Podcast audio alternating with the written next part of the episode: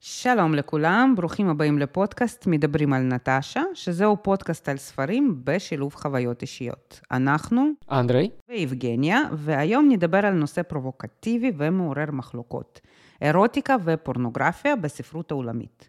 נשוחח על הספרים הבולטים בז'אנר וננסה לראות לאן הז'אנר יתפתח היום. האזנה נעימה.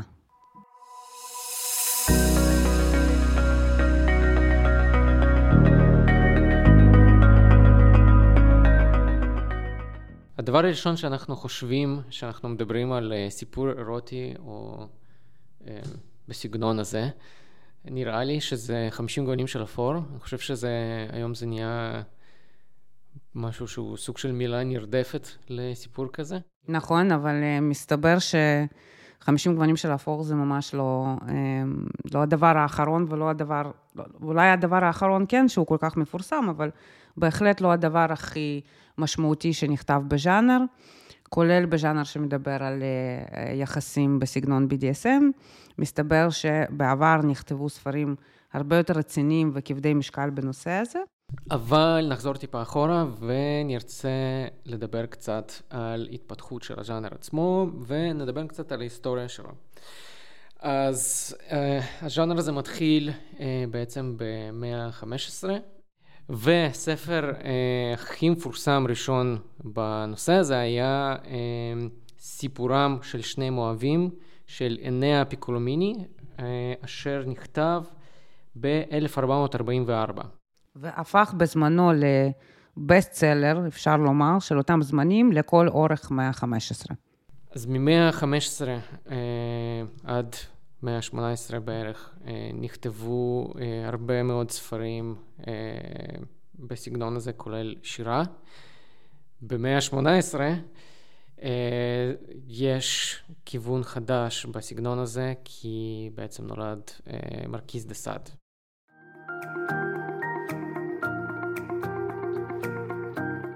מרקיז דה סאד נולד בצרפת. למשפחת אה, אצולה, שהייתה גם מקורבת בין היתר למשפחת המלוכה. הוא גם התחנך עד גיל צעיר אה, ביחד עם אחד הנסיכים ממשפחת המלוכה.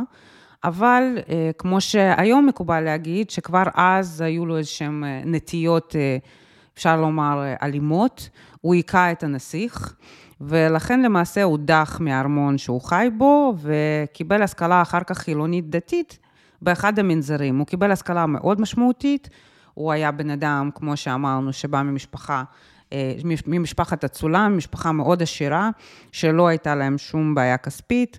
הוא באמת היה אחד האנשים הכי בולטים של זמנו, ותכף אנחנו ננסה להבין למה. אני רוצה גם להוסיף אה, שמרקיס דה סאד אה, שירת בצבא אה, בזמן הזה, כמובן. אה, לגבי נישואים שלו, הוא היה נשוי, אה, הוא התחתן לא מתוך אהבה אלא אה, שידוך, זאת אומרת, הכירו בין המשפחות והוא היה צריך להתחתן עם הבחורה שהכירו לו.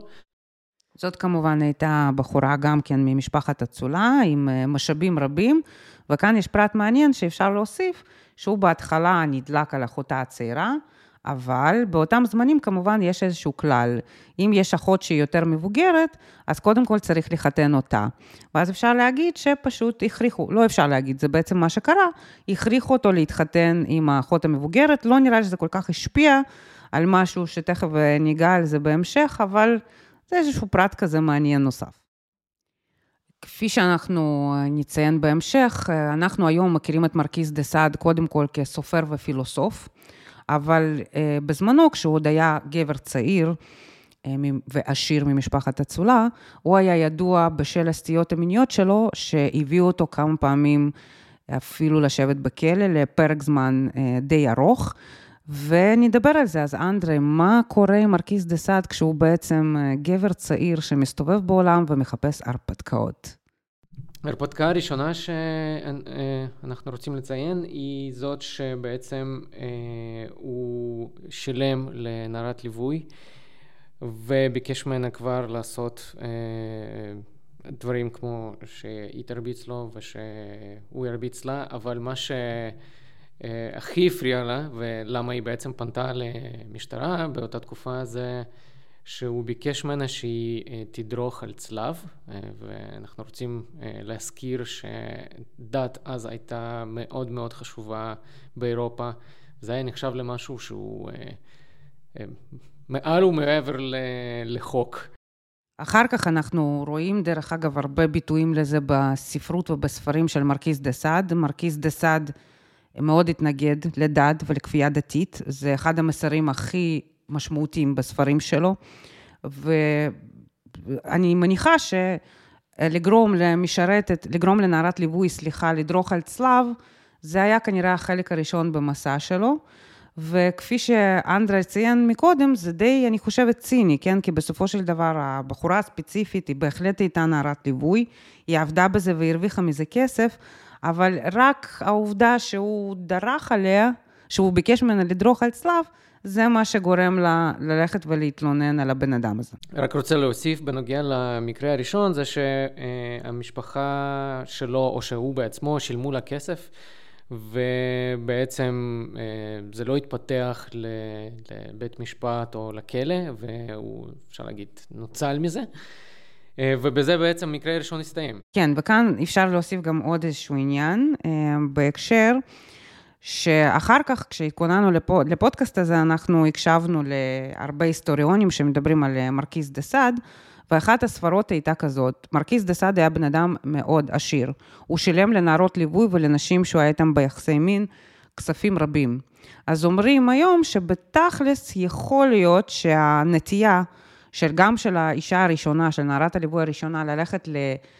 ולהתלונן עליו, נבעה מזה שהיא הבינה שהיא יכולה לסחוט ולקבל ממנו עוד הרבה מאוד כסף, ובעצם עד היום לא כל כך ברור מה באמת קרה שם בחדרי חדרים, וכמו שיש את הדיונים של היום, תמיד מילה שלו נגד מילה שלה, אז גם אפשר להגיד שגם שם זה מתחיל, כי יש את המילה שלה נגד מילה שלו, וסחיטה, אנחנו רואים דוגמאות כאלה גם היום, ויש הרבה מפורסמים שמשלמים לנשים או לנערות ליווי, וגם לנערי ליווי, שהם היו איתם ביחסים מסוימים, ורוצים להשתיק אותם.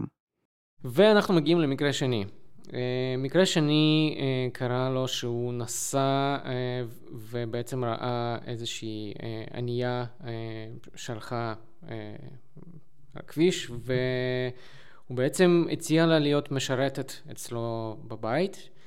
ויחד עם זאת גם אה, הציע לה כמובן אה, דברים נוספים אה, שהוא אהב לעשות, כמו שאמרנו במקרה הראשון, אה, דברים שקשורים לסקס אה, ולאלימות. גם הפעם בעצם אה, הנערה הזאת אה, התלוננה למשטרה.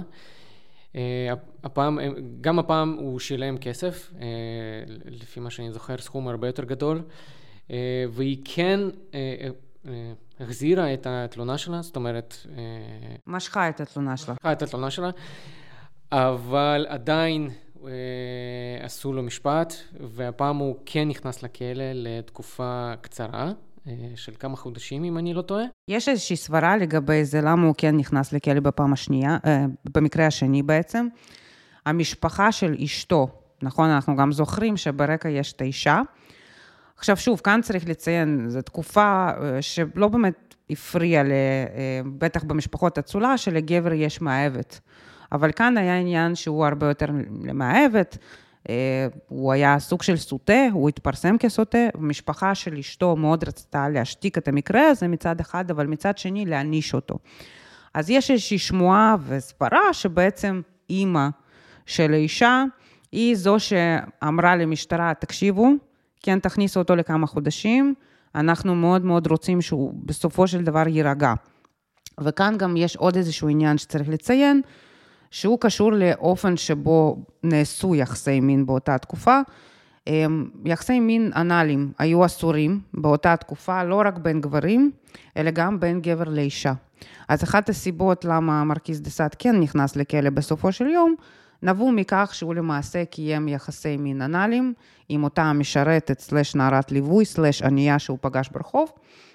אבל עוד איזושהי נקודה מעניינת בהקשר הזה, שאם מסתכלים סטטיסטית, אז uh, הרבה מאוד עניים כן נכנסו לכלא, ואפילו הוצאו להורג בעקבות uh, יחסי מין אנאליים שהם ביצעו. לעומתם, בני אצולה הרבה פחות הגיעו למשפטים בעקבות הדברים האלה, וגם העונש שלהם היה כמובן הרבה הרבה יותר רך, והרבה פעמים גם יצאו בלי עונש בכלל, אז אנחנו כן גם יכולים להבין שכמובן, וזה דבר ידוע, המעמדות, לא היה שום שוויון בין המעמדות, ועניים נענשו על אותם דברים בצורה הרבה הרבה יותר קשוחה. וכאן אנחנו מגיעים בעצם למקרה האחרון והשלישי, הכי מפורסם של מרכיז דה סעד, ואנדרי תכף יספר לנו עליו. מקרה שלישי, אז במקרה שלישי, אה, מרכיז בעצם אה, מארגן מסיבה בעזרת אה, משרת שלו, הוא אומר לו לארגן כמה בחורות צעירות, גילאים 18 עד 20 נניח, משהו כזה. ובעצם כשמזמינים את הבחורות האלה, הוא מסמם אותם בעזרת סמים מסוג אפרודיזיאק, שבעצם מגבירות את הרצון לעשות מין הרבה יותר מהצורה הטבעית כמובן. אחרי כמה ימים הבחורות האלה התלוננו על הרעלה. הם הרגישו רע מבחינה של הקיאו וכל הסימנים שאנשים מרגישים כשחשים בהרעלה. התלוננו במשטרה, והפעם מרכיז דה סעד כן נכנס לכלא לתקופה יותר ממושכת, ושם בעצם אפשר להגיד הוא מתחיל את הקריירה שלו בכתיבת ספרים. כאן אפשר גם להוסיף שבהתחלה הוא מבין בעצם מה התלונה הייתה. התלונה הייתה שהוא ניסה להרוג אותן. זה כבר לא היה קשור בהכרח ליחסי מין או ליחס לדת, אלא ממש ניסיון לרצח. לפני שהוא נכנס לכלא הוא גם הספיק לברוח ביחד עם המשרת שלו אה, למקום אחר, והוא התחבא שם בעצם. מי שגם, פה יש איזשהו פרט מאוד uh, מעניין וג'וסי, אפשר להגיד שמי שמתלווה אליו זאת אחותו של אשתו. ובאיזשהו שלב כנראה שגם אשתו מצטרפת. בזמן שהוא מתחבא אה, במקום שהוא ברח אליו, הם מעלים על הבמה הצגות אה, אירוטיות בהשתתפות כלל המשתתפים, אבל וכלל הנוכחים בעצם במקום, שזה כולל משרתים, כולל אחות של אשתו וכולל את אה, ראייתו האהובה כנראה גם כן, אבל באיזשהו שלב הוא אכן נתפס והוא נכנס לכלא למשך כמה שנים טובות, וכפי שאנדרי ציין, שם בעצם מתחילה הקריירה הנוספת שלו. ואם אנחנו נדבר רגע על הקריירה שלו, למרקיס דה סעד הייתה פילוסופיה מסוימת. הוא התפרסם קודם כל בזכות הפילוסופיה. אה, כאן חשוב לציין שהדברים כמובן לא מתרחשים בחלל ריק. אה, באותה תקופה מתחילים הרבה זרמים חדשים וגם מופיעים אה, תולדות של פילוסוף חדש בשם עמנואל קאנט, שהוא מדבר בעצם על קיומו של אלוהים, על האחריות של בן אדם ביחס למעשים שלו, האם אנחנו כן צריכים לומר שבן אדם הוא, למעשה חופשי, או שהוא לא חופשי, איך דת משפיעה על החופש ועל הבחירה שלו. ודה סעד, כשהוא יושב בכלא, הוא גם חושב על הדברים האלה, אני מניחה שהוא חשב על זה גם לפני זה, אבל הוא מתחיל להעלות את זה על הכתב. וכשהוא מעלה את זה על הכתב, הוא בעצם אומר שדת היא, אה, שכפייה דתית היא אסורה, כפייה דתית לא מאפשרת לבן אדם להתפתח, וגם יש לו איזושהי גישה נוספת שאומרת שאם יש משהו שמגעיל אותך ממש, שאתה לא יכול לראות את זה, אתה סובל מזה, אתה חייב לעשות את זה כמה וכמה פעמים, ואז אתה רואה בעצם איך הגבולות לא קיימים, איך הם נהרסים תוך כדי המעשים שלך.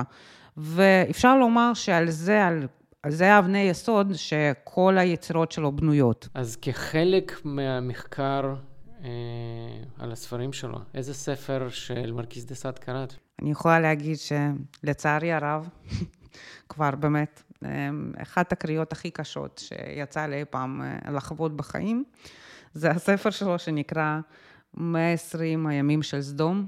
וזה לא קשור לסדום ועמורה. לא, זה בהחלט לא קשור לסדום ועמורה. אני חושבת שמה שמסופר בתנ"ך בהקשר הזה זה הרבה, הרבה, הרבה פחות נורא מזה. הוא באמת אה, אני, אני חייבת להגיד שהספר שבאמת גרם לי להרגיש מאוד מאוד לא בנוח מהרבה דברים שתוארו שם, אבל בעצם, רגע נדבר על הספר, מדובר בספר שנכתב ב-1785, אבל הוא ראה אור לראשונה רק בתחילת מאה ה-20, ואפשר בהחלט להבין מדוע. הספר הזה מספר על ארבעה חברים ממעמד, ה... שהם מאוד עמידים, ממעמד האציל, אפילו אפשר להגיד, שהם חוקרים כל דבר שיכול להתקיים במין, בהחלט כל דבר, ולצורך כך הם נפגשים, נוסעים לארמון מרוחק, מביאים איתם כמה וכמה בני אדם, גם גברים וגם נשים, ומקיימים איתם יחסי מין בכל צורה אפשרית. עכשיו, כאן צריך לציין שבעצם זה ספר שהוא לא מגרה מינית. אני חושבת שאפשר לחדד את זה, שבעיניי לפחות הספרים שלו הם לא מגרים מינית, הם יותר תיאור של מעשים ותיאור של דברים שאתה יכול לעשות. וזה דרך אגב נקודה מעניינת, כי כשאנחנו חושבים על ספרים אירוטיים, הם אמורים לגרום לך להרגיש תחושה מסוימת. והוא בעיקר מתרכז בתיאורים מאוד פרטניים, ממש לפרטי פרטים, הוא יורד בהחלט לפרטים הכי קטנים שיכולים לקרות ביחסי מין, אבל אני לא יכולה להגיד שזה מגרה מינית או שזה נכתב בשביל לגרה, זה יותר בשביל כנראה לגרה את המוח שלך, לגרום לך לחשוב על כמה אין גבולות בסופו של דבר וכמה דברים אתה כן מסוגל לעשות. מה שדי ביזאר ומזעזע בספר הזה, זה שהוא בין היתר עוסק באונס ורצח ילדים, ואני חושבת שכשאמרתי את זה, אמרתי הכל. כי כל דבר שהוא פחות, כל דבר אחר הוא בעצם פחות מזה. אמ, ועכשיו, כמו שאנחנו יודעים גם, השם של מרקיס דה סעד, ממנו נוצר המונח הידוע ביחסי מין, שהוא סדיזם. ובעצם מה זה סדיזם? סדיזם זה לקבל הנאה אה, מכאב. אם אנחנו מסכמים את זה ככה, אבל אני חושבת שאנדרי אמרת לי מקודם איזשהו משפט מעניין לגבי ההגדרות של סדיזם ומזוכיזם, תזכיר לי. כן, אמרתי שסדיזם זה בעצם הנאה מזה שמישהו כן מתפשט ואנשים עושים יחסי מין, ומזוכיזם זה כאשר אף אחד לא מוריד את הבגדים. כן, זה בהחלט הגדרה מעניינת, אבל מה שקורה בעצם מבחינת הספרים אה, ומבחינת הפילוסופיה של דה סאד, סדיזם זה לא רק בהכרח, זה לא רק בהחלט אה, כאב, לגרום לאנשים לכאב פיזי. גם, זה בעיקר, אה, לא כאב, זה בעיקר שליטה מנטלית בבני אדם, כשאתה מגיע לרמה כזאת שאנשים מבצעים את הפקודות שלך, הפקודות האלה הן לא בהכרח צריכות להיות מיניות. בספרים שלו זה מאוד כמובן קשור למין, והפקודות הן בעלות אופי מיני מובהק, אה, כמו שאמרתי, לרבות באמצעות ילדים, אבל אה, אה, באופן עקרוני הוא מדבר על שליטה מנטלית ועל פילוסופיה שיש בעצם איזשהו אדון, ויש מישהו שהוא נשלט על ידי אותו אדון, ושני הצדדים מקבלים הנאה. אחד מקבל הנאה מזה שהוא שולט ומכאיב, או לא בהכרח מכאיב, כמו שאמרתי, והשני... אצלו, כן, אצלו לפעמים גם, זה גם נקודה חשובה, שחלק מהדמויות שלו, אפילו בספר, הם יכולים להיות גם וגם. הם גם שולטים והם גם נשלטים, אבל אה, יש גם מערכות יחסים שבהם רק צד אחד הוא הצד השולט, והוא זה שפוקד ומכאיב, והצד השני הוא הנשלט. ושניהם מפיקים הנאה. עכשיו, בהחלט יש גם, נגיד, ב-120 הימים של סדום, כל הדמויות הראשיות הן גם וגם. גם צריך לציין שיש שם תיאורים ענפים ביותר של יחסי מין בין גברים, הם יחסי מין הומוסקסואליות. צריך לציין שבאותה תקופה גם רק הפרט הקטן הזה, זה היה משהו שהוא כל כך חדשני וכל כך אה, לא מקובל, אבל אני חייבת להגיד שיש כאלה שיגידו שזה בעצם פתח את הדלתות ו... לזה שיש גם כמובן יחסי מין בין שני גברים, והם תמיד היו, וזה משהו שהוא פותח לנו דלת. כשאת אומרת לא מקובל, זה גם אומר אסור, נכון? אסור, נכון, כן. תודה, תודה שאתה מעיר. אז זה גם אסור, אבל יש כאלה שאומרים שזה אולי פותח את הדלת, ואנחנו רואים אופציות ליחסים בין בני אדם, שהם גם שני גברים, שזה משהו שלא היה מקובל עד אז, והנה הוא כותב, הוא כותב על הנאה שאי אפשר להפיק מהיחסים האלה. אבל אני חייבת להגיד שמכיוון שהכל מוצג בצורה שהיא כל כך קשה אמ, לקריאה, כל כך פרטנית, זה, זה לא פורנוגרפיה אפילו, זה פשוט, סליחה, זה גועל. שאני חושבת שזה דווקא, לפחות מבחינתי, אני מניחה שאם הייתי קוראת את זה כאדם צעיר, לא בהכרח הייתי מתרשמת מהפילוסופיה, ולא בהכרח הייתי מתרשמת מזה שיש דברים מסוימים שאומנם הם נחשבים כאסורים, אבל הם בעצם מותרים, כי ברגע שהוא משלב רצח ילדים ואונס ילדים עם יחסים הומוסקסואליים, אז הכל, הכל, הכל נהיה פשוט אסור. אבל זאת כמובן התפיסה האישית שלי. אני לא מתיימרת, על מרקיס דה סעד עד היום יש דיונים מאוד רבים, יש כאלה שאומרים שהוא בסך הכל בן אדם סוטה ומגעיל ואלים, ויש כאלה שאומרים שהוא פילוסוף דגול, והוא בעצם זה שמשחרר בן אדם מהכבלים שלו. מניחה שאפשר לדבר על זה המון, ולכל אחד אה, תהיה דעה משלו. כאן גם אפשר להוסיף שכמובן הספרים של מרקיס דה סעד הפכו לנושא לדיון פמיניסטי מאוד רחב. וגם כאן יש שתי דעות. כמובן שהדעה הרווחת, אפשר להגיד, הייתה שנשים בספרים של מרקיס דה סעד הן בסך הכל כלי שמבצעים בהם שימוש. אה, וכמובן אה, זה גורם לאובייקטיביזציה של אישה, אבל יש גם דעה אחרת שאומרת ההפך, נשים בספרים שלו, למעט אני חושבת במאה עשרים הימים של סדום שקראתי, אבל בספרים אחרים שלו שיש דמויות נשיות שהן דמויות ראשיות, זה דווקא נשים שמאוד שולטות בחיים שלהן, ובוחרות לעשות מה שהן רוצות עם הגוף שלהן ועם מי שהן רוצות, שזאת כמובן אה, גישה שהיא מאוד מודרנית, ועד היום יש כמובן דיון לגבי זה, עד כמה אפילו ב-2024 זה אכן מה שקורה בפועל מבחינת יחסים בין גבר לאישה.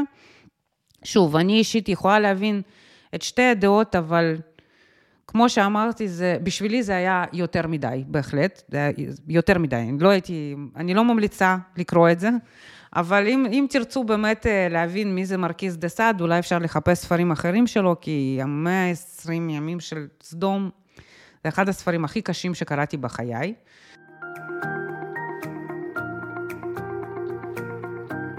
ומכאן אני חושבת שאני אעבור למישהו אחר, שהוא לא פחות מפורסם והוא לא פחות השפיע.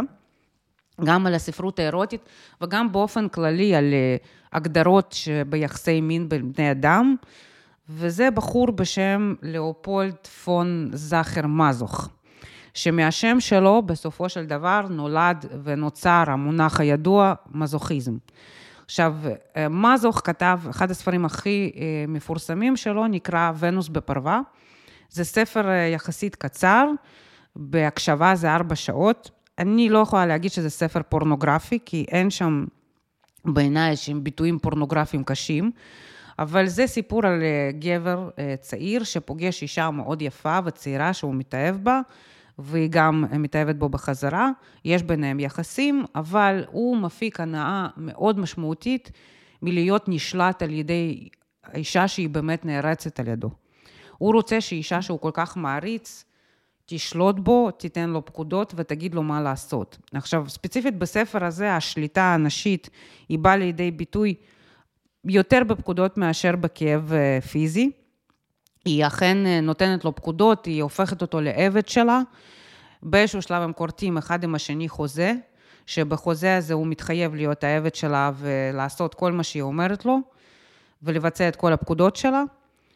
ולמשל, הפקודות שלה יכולות להיות בין היתר, אה, אני מזמינה חברים לארוחה, אתה תימלצר בארוחה הזאת, כאילו אתה מלצר רגיל, וברגע שנגיד הוא עושה משהו שלא נראה לה תוך כדי ארוחה, אז היא יכולה להביא לו סטירות ומכות מול האנשים, והוא מפיק מזה הנאה מאוד גדולה. היא גם יכולה להגיד לו, למשל, אני לא כל כך מעוניינת לראות אותך בחודש הקרוב, והוא לא מתקרב אליה חודש. וכאן יש איזשהי דיון מעניין שעשינו עם אנדרי כשהתכוננו על הפודקאסט הזה, שהוא בעצם, מה זה מזוכיזם? מזוכיזם הרבה פעמים מתואר כהנאה מינית מזה שאתה מצפה למשהו שיקרה. אתה כל כך לא, אתה כל כך, אין לך שליטה על החיים שלך, אתה כל כך נשלט על ידי מישהו ואתה לא יודע מה יקרה ברגע הבא. אז אתה פשוט מצפה, והציפייה הזאת היא ההנאה הכי גדולה שמזוכיסט אה, יכול אה, בסופו של דבר להפיק. בסיום הספר הזה, הזוג הזה נפרד. יש שם עוד הרבה דברים, אני לא אתן ספוילרים, היא גם מכירה מישהו אחר בדרך, המישהו אחר הזה, הוא גם הופך להיות לאדון של הגיבור הראשי, אה, לא בהקשרים מיניים, אבל גם הוא בסופו של דבר יכול לתת לו פקודות. הם נפרדים, ואחרי פרק זמן די ארוך, שהגיבור הראשי מאוד מתגעגע אליה והוא אוהב אותה, נתחיל בזה שמדובר שם באמת באהבה אמיתית בין בני אדם, שהיא לגמרי גם אהבה רומנטית, בניגוד לספרים של דה סעד, שהוא לא, לא שם דגש על זה בכלל, מבחינתו זה כאילו לא קיים, רק הנאה פיזית, גופנית, אז אצל מזוך באמת מדובר באהבה אמיתית ורומנטית בהחלט בין בני אדם. הוא מקבל מכתב מאותה אישה, ששם היא כותבת שאהבתי אותך מאוד, אבל אני לא יכולה לאהוב בן אדם שהוא עד כדי כך נשלט, אני צריכה גבר שהוא זה שישלוט בי. ויש פה גם איזשהו פן, אה, אפשר להגיד, מגדרי, שגם על זה היו דיונים רבים אחר כך, על אה, תפקידים של נשים וגברים, אה, והאם אישה בסופו של דבר כן יכולה להיות בתפקיד של שולטת, לא יכולה להיות בתפקיד של שולטת, עד כמה המגדר שלנו משפיע על זה, עד כמה הרקע ההיסטורי שלנו משפיע על זה, הרי נשים הן בדרך כלל תמיד היו בתפקיד של נשלטות לאורך ההיסטוריה. כמובן על מזוך יש המון ביקורת פמיניסטית, גם בהקשרים האלה.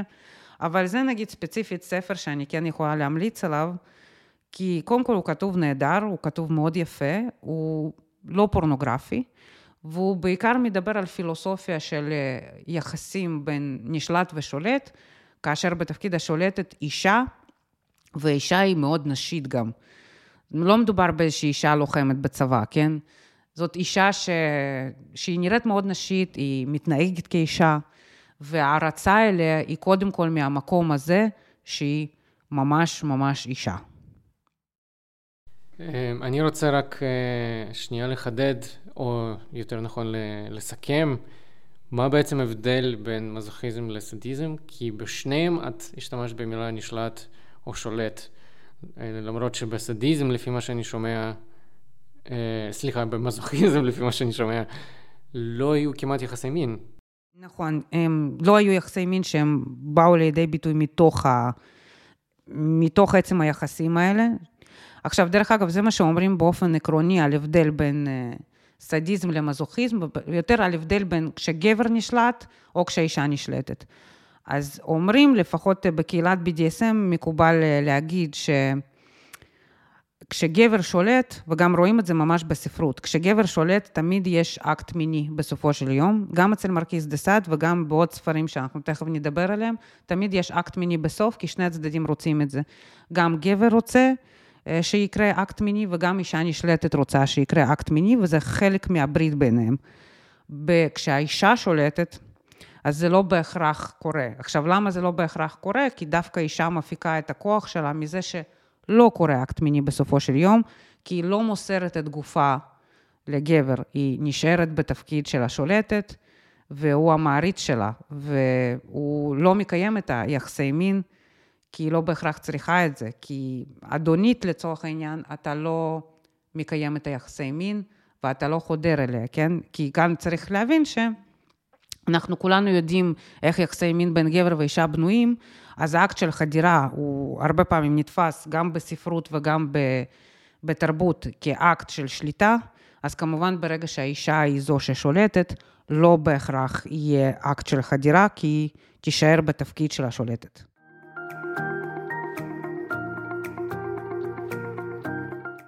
ועכשיו נדבר קצת על uh, ספרות uh, יותר עכשווית כבר. Uh, חלק מהמחקר קראנו כמה יצירות מהספרות המודרנית כבר. אז יבגניה, מה, מה את קראת? על מה את יכולה לספר? אם אני דווקא, אנחנו התחלנו את הפודקאסט בלדבר על 50 גוונים של אפור, ושהיום זה נחשב כאיזשהו ספר אולטרה פרובוקטיבי בתחום BDSM.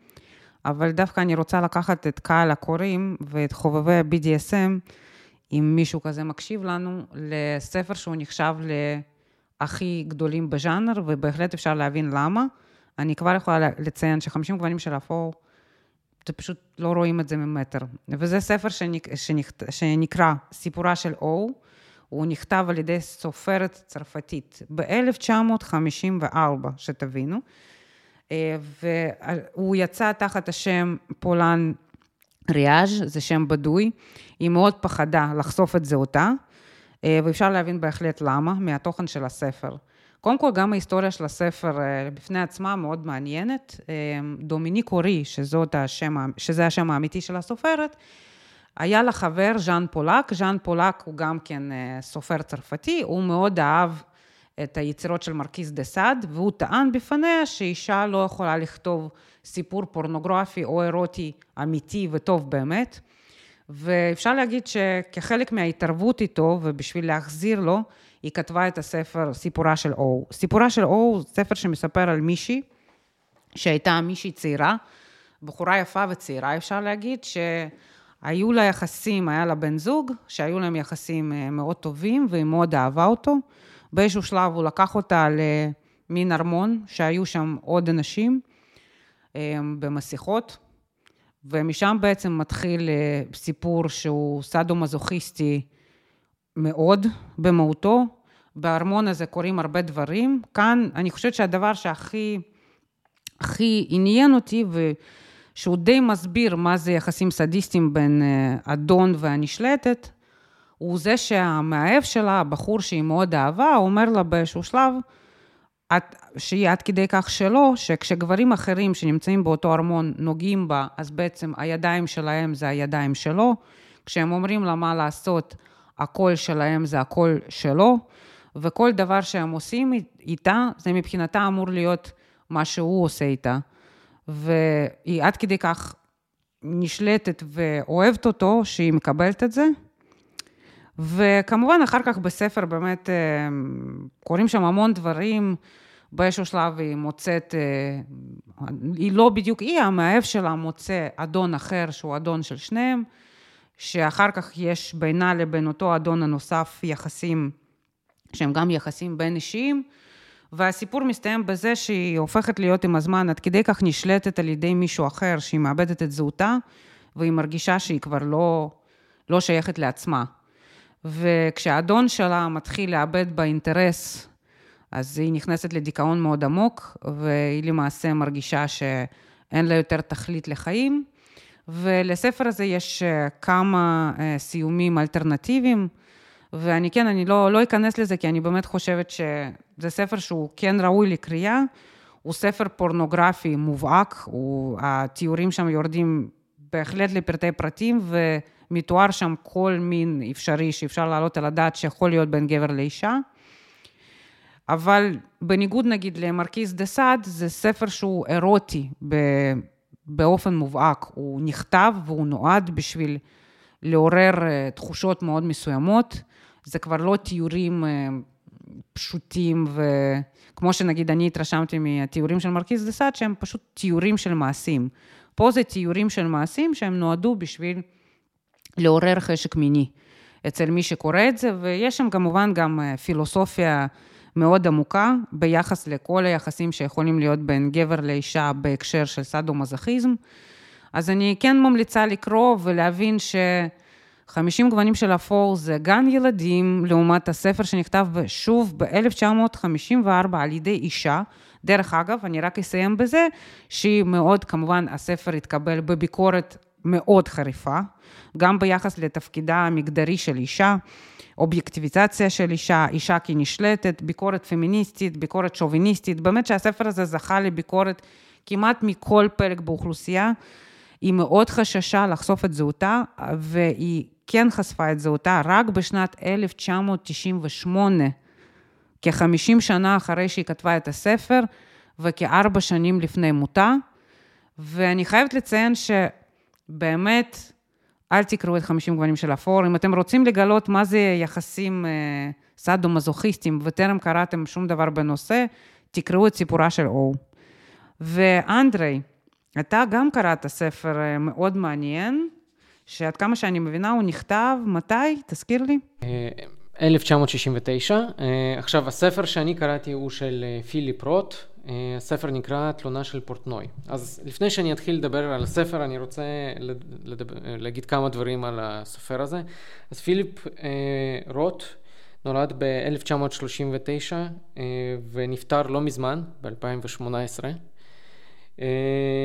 הוא נולד במשפחה יהודית, ומה שמעניין זה שהוא נולד באותו יום כמוני, 19 למרץ, והורים שלו אה, אה, אבא שלו היה מגליציה, שהיום אה, זה אזור של לבוב, שגם אני מלבוב, ואימא שלו מקייב, שזה, אפשר להגיד, משפחה אוקראינית, יהודית, שהיגרה הברית כמובן.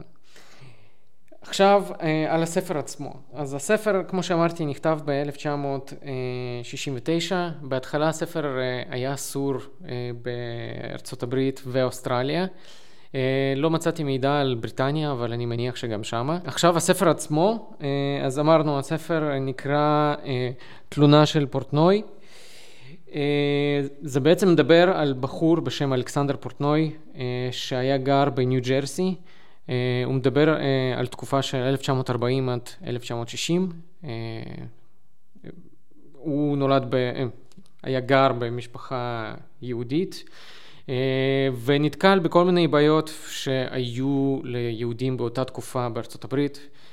מאוד אופייני, שוב פעם, בעיות של אנטישמיות, בעיות של, שבעצם הם מרגישים על עצמם כיהודים שחיים בארצות הברית, זאת אומרת, הם יודעים שיש זוועות שקורות באירופה באותה תקופה, והם מדברים על זה, אה, אבל הספר בכלל לא על זה, כן? אני, אני רק אה, נותן קצת קונטקסט יותר רחב. אה, אז בעצם הספר הזה הוא... שאלכסנדר פורטנוי מדבר עם פסיכולוג שלו על החיים שלו בכללי, זאת אומרת, מהילדות ועד אה, הימים שהוא אה, חי אותם עכשיו. ומה אתה חושב, למה בעצם הספר נכתב בסגנון שהוא מדבר עליו עם הפסיכולוג שלו? יש לזה איזשהו קונטקסט מסוים? יש לזה סיבה? אה, כן, אנחנו תכף אה, מגיעים לזה. אה, אז כמו שאמרתי, אלכסנדר פורטנוי, בן 33 מניו יורק, אה, אה, בסופו של דבר הוא עובר לשם. אה, מה כל כך מהפכני בספר הזה, ולמה בעצם הוא היה אסור, ולמה בעצם אה, היה חשוב שהוא כאילו מדבר עם הפסיכולוג שלו. אז קודם כל, בילדות שלו, אה, אלכסנדר פורטנוי, שעליו הספר, מדבר על גיל התבגרות, זאת אומרת על איך הוא התחיל, איזה גירוי מיני הוא היה מקבל כשהוא היה רואה בחורות. ובעיקר על זה ש... כמה ובאיזה סיטואציות הוא היה מעונן, וחושב שזה... אני לפחות אישית בחיים לא קראתי אה, כל כך מדויק על מה אה, גבר בגיל צעיר עובר אה, ברגע שהוא מתבגר ומה הוא מרגיש ו... ו... כל הסיפור הזה של אה, אוננות. אבל למה זה, למה לא קראת בעצם? על מה, מה היה מהפכני במה שהוא כתב?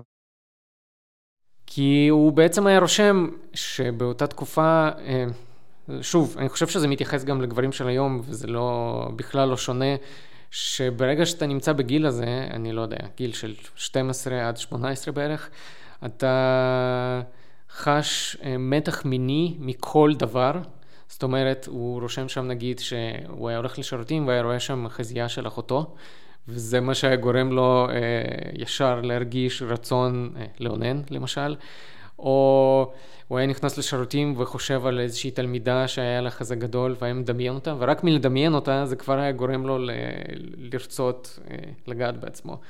ושוב, אה, זה נושא שהוא פרובוקטיבי, כי אני, אני חושב שא', כמעט בחיים אף אחד לא, לא רשם על זה, וזה נושא שהוא כזה אסור לדבר עליו, ואפילו שם בספר הוא כותב שהוא אה, היה מתחבא מההורים שלו, הוא מספר את זה רק לפסיכולוג שלו, אף אחד לא ידע את הדברים שהוא עשה שם. אה, כל מיני דברים, אה, כאילו מצד אחד זה מצחיק, מצד שני אולי זה משהו שהוא אסור, כמו לא יודע מה, הוא גם כן אה, היה ננעל בשירותים והיה מאונן כשהורים שלו בחדר סמוך או משהו כזה, ההורים שלו היו דואגים לו, היו חושבים שהוא, שיש לו שלשול או משהו כזה, והוא היה אומר, כן, כן, אני כבר יוצא, כל מיני דברים כאלה. שזה נגיד היה אה, אה, מעניין לקרוא על זה בצורה כזאת, אה, וזה מתפתח לשנים יותר מאוחרות שלו, וזה כבר סיפור שהוא שוב אה, מאוד אה, רגיל, ואני חושב שאין שם יותר מדי אה, משהו שהוא, אה, אה, לא יודע, מוזר או... אה, לעומת מה שאת קראת למשל. אה, פשוט הוא מספר לפסיכולוג שלו על אה, מערכות יחסים שהוא עבר בחיים.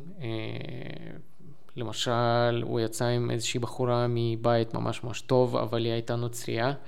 וזה בעצם אחד הדברים שהיה כל כך מוזר לו, כי שוב פעם, הוא גדל בסביבה יהודית ובשכונה יהודית גם, זאת אומרת, מבחינתו זה היה ממש מוזר לצאת עם מישהי שהם ממש כותבים בספר שיקסה. ובסופו של דבר, אחרי כמה בחורות שהוא יצא איתן, הוא מגיע לבחורה שבספר אה, הוא קורא לה בשם מנקי, שזה בעצם קוף. ולמה השם הזה נדבק לה? כי היא מספרת שהיה איזשהו קטע, שהיה איזשהו זוג שהיא הייתה חולה, והיה איזשהו זוג שבא לבקר אותה, והם הביאו לה מרק, ואז הם אמרו, טוב, אנחנו נרצה לעשות uh, סקס מולך, ואת רק תסתכלי. והיא אמרה, כאילו, בסדר, אבל בזמן שהם עשו סקס, היא אכלה בננה. בגלל זה הוא קרא לה מנקי, קוף. ואז כל הספר הוא קורא לה מנקי. אבל מה כל כך מיוחד בקשר האחרון שלו? הקשר האחרון שלו הוא... יוצא עם מישהי שהיא נימפומנית, נימפומנית זאת מישהי שמאוד אוהבת סקס, והוא רואה את זה כמשהו שגם אסור, אבל גם מצד שני זה משהו שהוא מאוד מאוד רוצה, כי כאילו כל החיים שלו הוא היה מחפש מישהי שרוצה סקס. אחד המערכות היחסים שלו הוא, הוא מתאר בצורה מצחיקה שבחורה לא רצתה לרדת לו, והוא ניסה לשכנע אותה בכל דרך אפשרית, וכשהיא ירדה לו היא בכתה. כי בשבילה זה היה משהו שהוא... משפיל. משהו משפיל ומשהו שהיא בחיים לא עשתה, והיא הרגישה שהיא עשתה בשבילו כאילו מעל ומעבר, והוא בכלל לא הרגיש שהיא נתנה משהו. כן, כן, הוא היה... בספר הזה הוא כאילו אומר, אני לא מבין למה היא לא המשיכה. היא עשתה את זה דקה והיא הפסיקה. אבל שוב, שוב, אה, זה לא משהו מהפכני מדי, כן? אנחנו, אנחנו רואים שזה סיטואציות ש, שיכולות לקרות גם היום, וזה לא... פשוט, מה, מה היה כל כך מיוחד בזה? זה שהוא משתמש במילים, שוב, אה, מילים שהן מאוד אה, חופשיות ופתוחות בתיאורים, ולמה זה מיוחד? כי שוב, זה בעצם פונה, כשהוא מספר לפסיכ, לפסיכולוג שלו, הוא יכול להרשות לעצמו לדבר בשפה הכי חופשית, וזה בעצם אה, אה, נתן לו אה, את החופש הזה להתבטא ולספר את כל הסודות הקטנים שיש לו בחיים. הספר מאוד מעניין ואני יכול להגיד שאני אפילו יכול להמליץ לקרוא אותו. הספר מסתיים בזה שאלכסנדר פורטנוי הזה טס לתל אביב, וגם שם הוא... יש לו איזשהן הרפתקאות מיניות, הוא יוצא עם מישהי שהיא אה, מקיבוץ, ושוב פעם, הוא, כמו שאנחנו רואים כבר מארצות הברית, מדינה מאוד קפיטליסטית, והוא מנסה לצאת עם מישהי שהיא אה, מקיבוץ, אשר קיבוץ זה משהו שהוא מאוד סוציאליסטי. וכשהם מגיעים לקטע של אה, לשכב ביחד, אז הוא בעצם רואה שיש לו איזושהי בעיה, שהוא... אה, יש לו איזושהי בעיה מינית שהוא בעצם, אפשר להגיד, נהיה אימפוטנט ל... לרגע, אבל זה משהו שהוא נובע מבעיה פסיכולוגית שלו. זאת אומרת, הוא מרגיש שהוא ממש אוהב את הבחורה הזאת, מנקי, והוא אה, לא יודע איך להמשיך. זאת אומרת, לא רק שהוא לא יודע איך להמשיך איתה ועם ה, אה, הבחורות בכללי, אלא הוא גם לא מוצא את ה... את ה המקום שלו ביהדות, והוא לא מבין איך אפשר להמשיך. זאת אומרת, הוא נמצא במקום שהוא תקוע בחיים. ואני חושב שזה ממש מעניין, ושזה מאוד מדבר עם מה שיש היום, למרות ששוב פעם, זה נכתב ב-1969. אה, ועוד, לפני שאנחנו נסיים לדבר על זה, רציתי להגיד רק שפיליפ רוט אה, קיבל כמה פרסים הכי גדולים בספרות לקראת סוף החיים שלו. ב-1998 ובשנות 2000, אני חושב שאחד מהם זה היה פוליצר, אם אני לא טועה, ואחד מהם היה עוד משהו שאני לא זוכר את שמו, אבל זה, זה פרסים הכי גדולים בספרות. אז אם אני מבינה אותך נכון, גם אפשר לסכם את זה במובן שזה איזשהו סיפור מאוד גברי מצד אחד, כן? שהוא גם חושף תמיד את המתח שיש אפשר להגיד לגברים גם היום, בין אה, אישה שהיא בעצם ילדת בית וזוגיות טובה, לבין מישהי שהיא בסופו של דבר מאוד פתוחה מינית, ויכולה להעניק חוויה מאוד שונה מבחינת היחסים, וזה עדיין משהו שהוא כביכול אסור, פחות מדובר או פחות נפוץ, ובטח פחות נפוץ בספרות. נכון, אבל גם הדילמה שהוא מספר עליה, שיש לו, בראש לפחות, היא מאוד... אה, אמ, שוב, אני אגיד את המילה הזאת עכשווית, אבל כאילו הוא אומר מצד אחד אני מאוד מיני ובא לי משהו מיני, מצד שני אה, אני גם רוצה להקים משפחה ולעשות אה, כאילו את הצעד הבא, ואז הוא נמצא במקום הזה שהוא תקוע. זה קצת מצחיק שזה כביכול עד היום, אני חושבת שעד היום גם זה נחשב שמשהו שהוא לא בהכרח ואו לא תמיד הולך ביחד. ואתה צריך בתור גבר לבחור, גם בתור אישה כנראה, כן, אבל ספציפית הספר הזה על גבר, אז נתפקד בגברים, אז זה כאילו יוצא שבתור גבר אתה צריך לבחור בין uh, להיות בעל משפחה טובה, חזקה ומוצלחת, לבין הרפתקאות מיניות וחוויה משוחררת וחופשית, ואיכשהו עד היום זה כזה סוג של דילמה, ואיכשהו לא מקובל לחשוב שזה כן יכול לעבוד ביחד.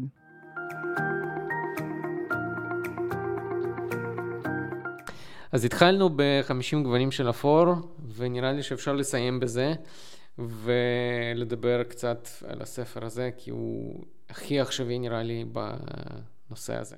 או לפחות הכי ידוע והכי מפורסם כנראה מכל הספרים בז'אנר. אמ, טוב, אז אני חושבת שאני כן אה, במהלך הפודקאסט הזה סוג של כבר אה, הבאתי את דעתי בנושא. אני חושבת שזה ספר, אה, קודם כל שהוא כתוב מאוד רע, אני בהחלט לא ממליצה, לא ממליצה לקרוא אותו. אני כן יכולה להגיד על איזשהו חלק שהוא ספציפית מאוד מאוד לא פורנוגרפי והוא הכי זכור לי מהספר, שלדעתי הוא פשוט מצביע על היעדר כישרון מוחלט אצל הסופרת, שהגיבורה הראשית היא מאוהבת אה, באיזשהו גבר שם, והיא עובדת, בין היתר היא סטודנטית והיא עובדת בחנות מסוימת, ואותו גבר מגיע לחנות. ופתאום יש משהו כמו, אני חושבת, אם אני לא טועה, בין חמישה לשמונה עמודים, שבהם הגיבורה הראשית טועה האם הגבר שהיא מאוהבת בו הגיע לחנות בשביל לראות אותה, או כי הוא אשכרה צריך לקנות משהו בחנות. עכשיו, אני מניחה שלכל בן אדם אה, בחיים שלו, בטח שהוא צעיר ומאוהב, ובטח בפעם הראשונה, היה את המקרה הזה שהוא רואה מישהו והוא תוהה עם עצמו, האם אותו מישהו הגיע בשביל לפגוש אותו, או שהוא נמצא במקום הזה במקרה לחלוטין. אבל לחשוב שאפשר לכתוב על זה כמעט, ש... באמת, לדעתי איזה משהו כמו שמונה עמודים, שפשוט כל משפט חוזר על עצמו, אז אני חושבת שזה כל כך מוציא, את, לי לצורך העניין לא היה כוח להגיע כבר לחלקים שהם כביכול אמורים להיות אירוטיים, אבל כמו שגם אמרתי מקודם, אם מישהו באמת אה, מעוניין לקרוא ספרות אה, בנושא של אה, BDSM, אז, וגם שנכתב על ידי אישה, אז אני כן ממליצה על סיפורה של אור, שזה לדעתי מסכם גם את הפילוסופיה, גם מאוד אירוטי, וכל אחד כנראה יכול למצוא משהו להתחבר אליו, או ההפך. ומה אתה חושב? כן, קודם כל אני מסכים שהספר נכתב בשפה שאתה לא מצפה שהוא יהיה כתוב בה. וכחוויה שלי על הספר הזה, כן, אני קראתי אותו גם, מזמן. אה, אני רוצה להגיד שהוא פשוט לא עמד בציפייה שלי. האמת היא שכשקראתי קראתי אותו, ממש ציפיתי שיהיו שם קטעים אירוטיים או משהו שכאילו, שוב פעם, יש לך פרסומת, הם, זה כמו טריילר, כן? הם כאילו מוכרים לך משהו, אבל כשזה מגיע לתכלס אתה לא מקבל את הסיפוק. אז אני מבינה ששנינו לא אהבנו את 50 אה, גוונים של אפור, אבל כאן אני רוצה לשאול אותך, אנדרי, מה אתה חושב שצריך להופיע בסיפור אה, אירוטי או סיפור פורנוגרפי? איך אתה חושב שסיפורים כאלה צריכים להיות כתובים? בין היתר, לאור כל מה שקראנו גם בשביל אה, להתכונן לפודקאסט. אני יכול להגיד שקודם כל שזה יעמוד בציפיות, זאת אומרת שלא ימכרו לך משהו שזה לא, כמו 50 גוונים של אפור. אה, דבר שני, עניין של השפה, אז כמו ש... ראינו במחקר שלנו שעשינו, זה שוב, שזה יהיה כתוב בשפה שהיא אה, קריאה וזה לא יהיה משהו שאתה צריך להבין אה, מה קרה בין השורות כדי להבין שזה היה, שמתואר בעצם אה, אקט מיני. אבל שוב, כמובן שיש פה איזה שהן דרגות של עד כמה רחוק אנחנו הולכים בסיפור הזה. כן, זה כנראה מאוד קשה גם לשמור על האיזון, שמצד אחד זה לא יהיה איזה סיפור שהוא כולו מבוסס על מטאפורות לא ברורות, לבין שפה מאוד מאוד בוטה, שיכולה אפילו להגעיל במובן מסוים. דבר נוסף, כמובן, זה עלילה. אני חושב שזה הרבה יותר מעניין לקרוא שזה חלק מהסיפור ולא סתם מתוארים אקטים מיניים או משהו כזה. למשל, גם, כמו שאמרתי בספר שאני קראתי, אה, מאוד מעניין אה, איך הוא תיאר את ההתבגרות של גבר. אה, אז כן, הוא כותב את זה בצורה שהיא אולי קצת בוטה, אבל מצד שני זה מאוד תורם לעלילה. דבר נוסף שרציתי להגיד, חלק מהמחקר שעשינו על הנושא, ראינו איזושהי הרצאה על לוליטה של נבוקוב. ושם בעצם אה, מרצה מספר על זה שאנחנו אה, כקוראים תמיד אה, מנסים למצוא איזה שהן מטאפורות או משמעויות נסתרות של אקט מיני בספרות, או בסיפורים או בספרים, כן? ומה שהוא אומר זה שבעצם לא תמיד יש שם איזושהי מטאפורה, אלא לפעמים זה באמת פשוט אקט מיני, פשוט גבר ואישה, או גבר וגבר, או אישה ואישה, לא משנה. עושים אהבה או אקט מיני או whatever, ולא תמיד יש שם איזושהי מטאפורה. כן, וכנראה שהרעיון הוא שלפעמים לא צריך להתבייש מהחיים עצמם. אירוטיקה ופורנוגרפיה זה בסופו של דבר חלק מהחיים, ואני חושבת שרק כישרון מאוד גדול של סופר יכול באמת לפתח לנו את הנושא הזה בלי להגעיל אותנו ובלי לגרום לנו להרגיש שלא בנוח, אלא בשביל להבין שזה בהחלט הדבר הנכון והראוי שיופיע בסיפור, ואני חושבת שזה סימן לכישרון ספרותי מאוד גדול לעשות את זה. ואני מאחלת לכם, לכל המאזינים שלנו, שאם תקראו ספרים שהם אה, בנושאים אירוטיים או פורנוגרפיים, שהם באמת יהיו כתובים בשפה הכי יפה, שתהנו מהם, ושזה יהיה לכם מעניין, ותודה רבה שהקשבתם לנו. האזנה נעימה.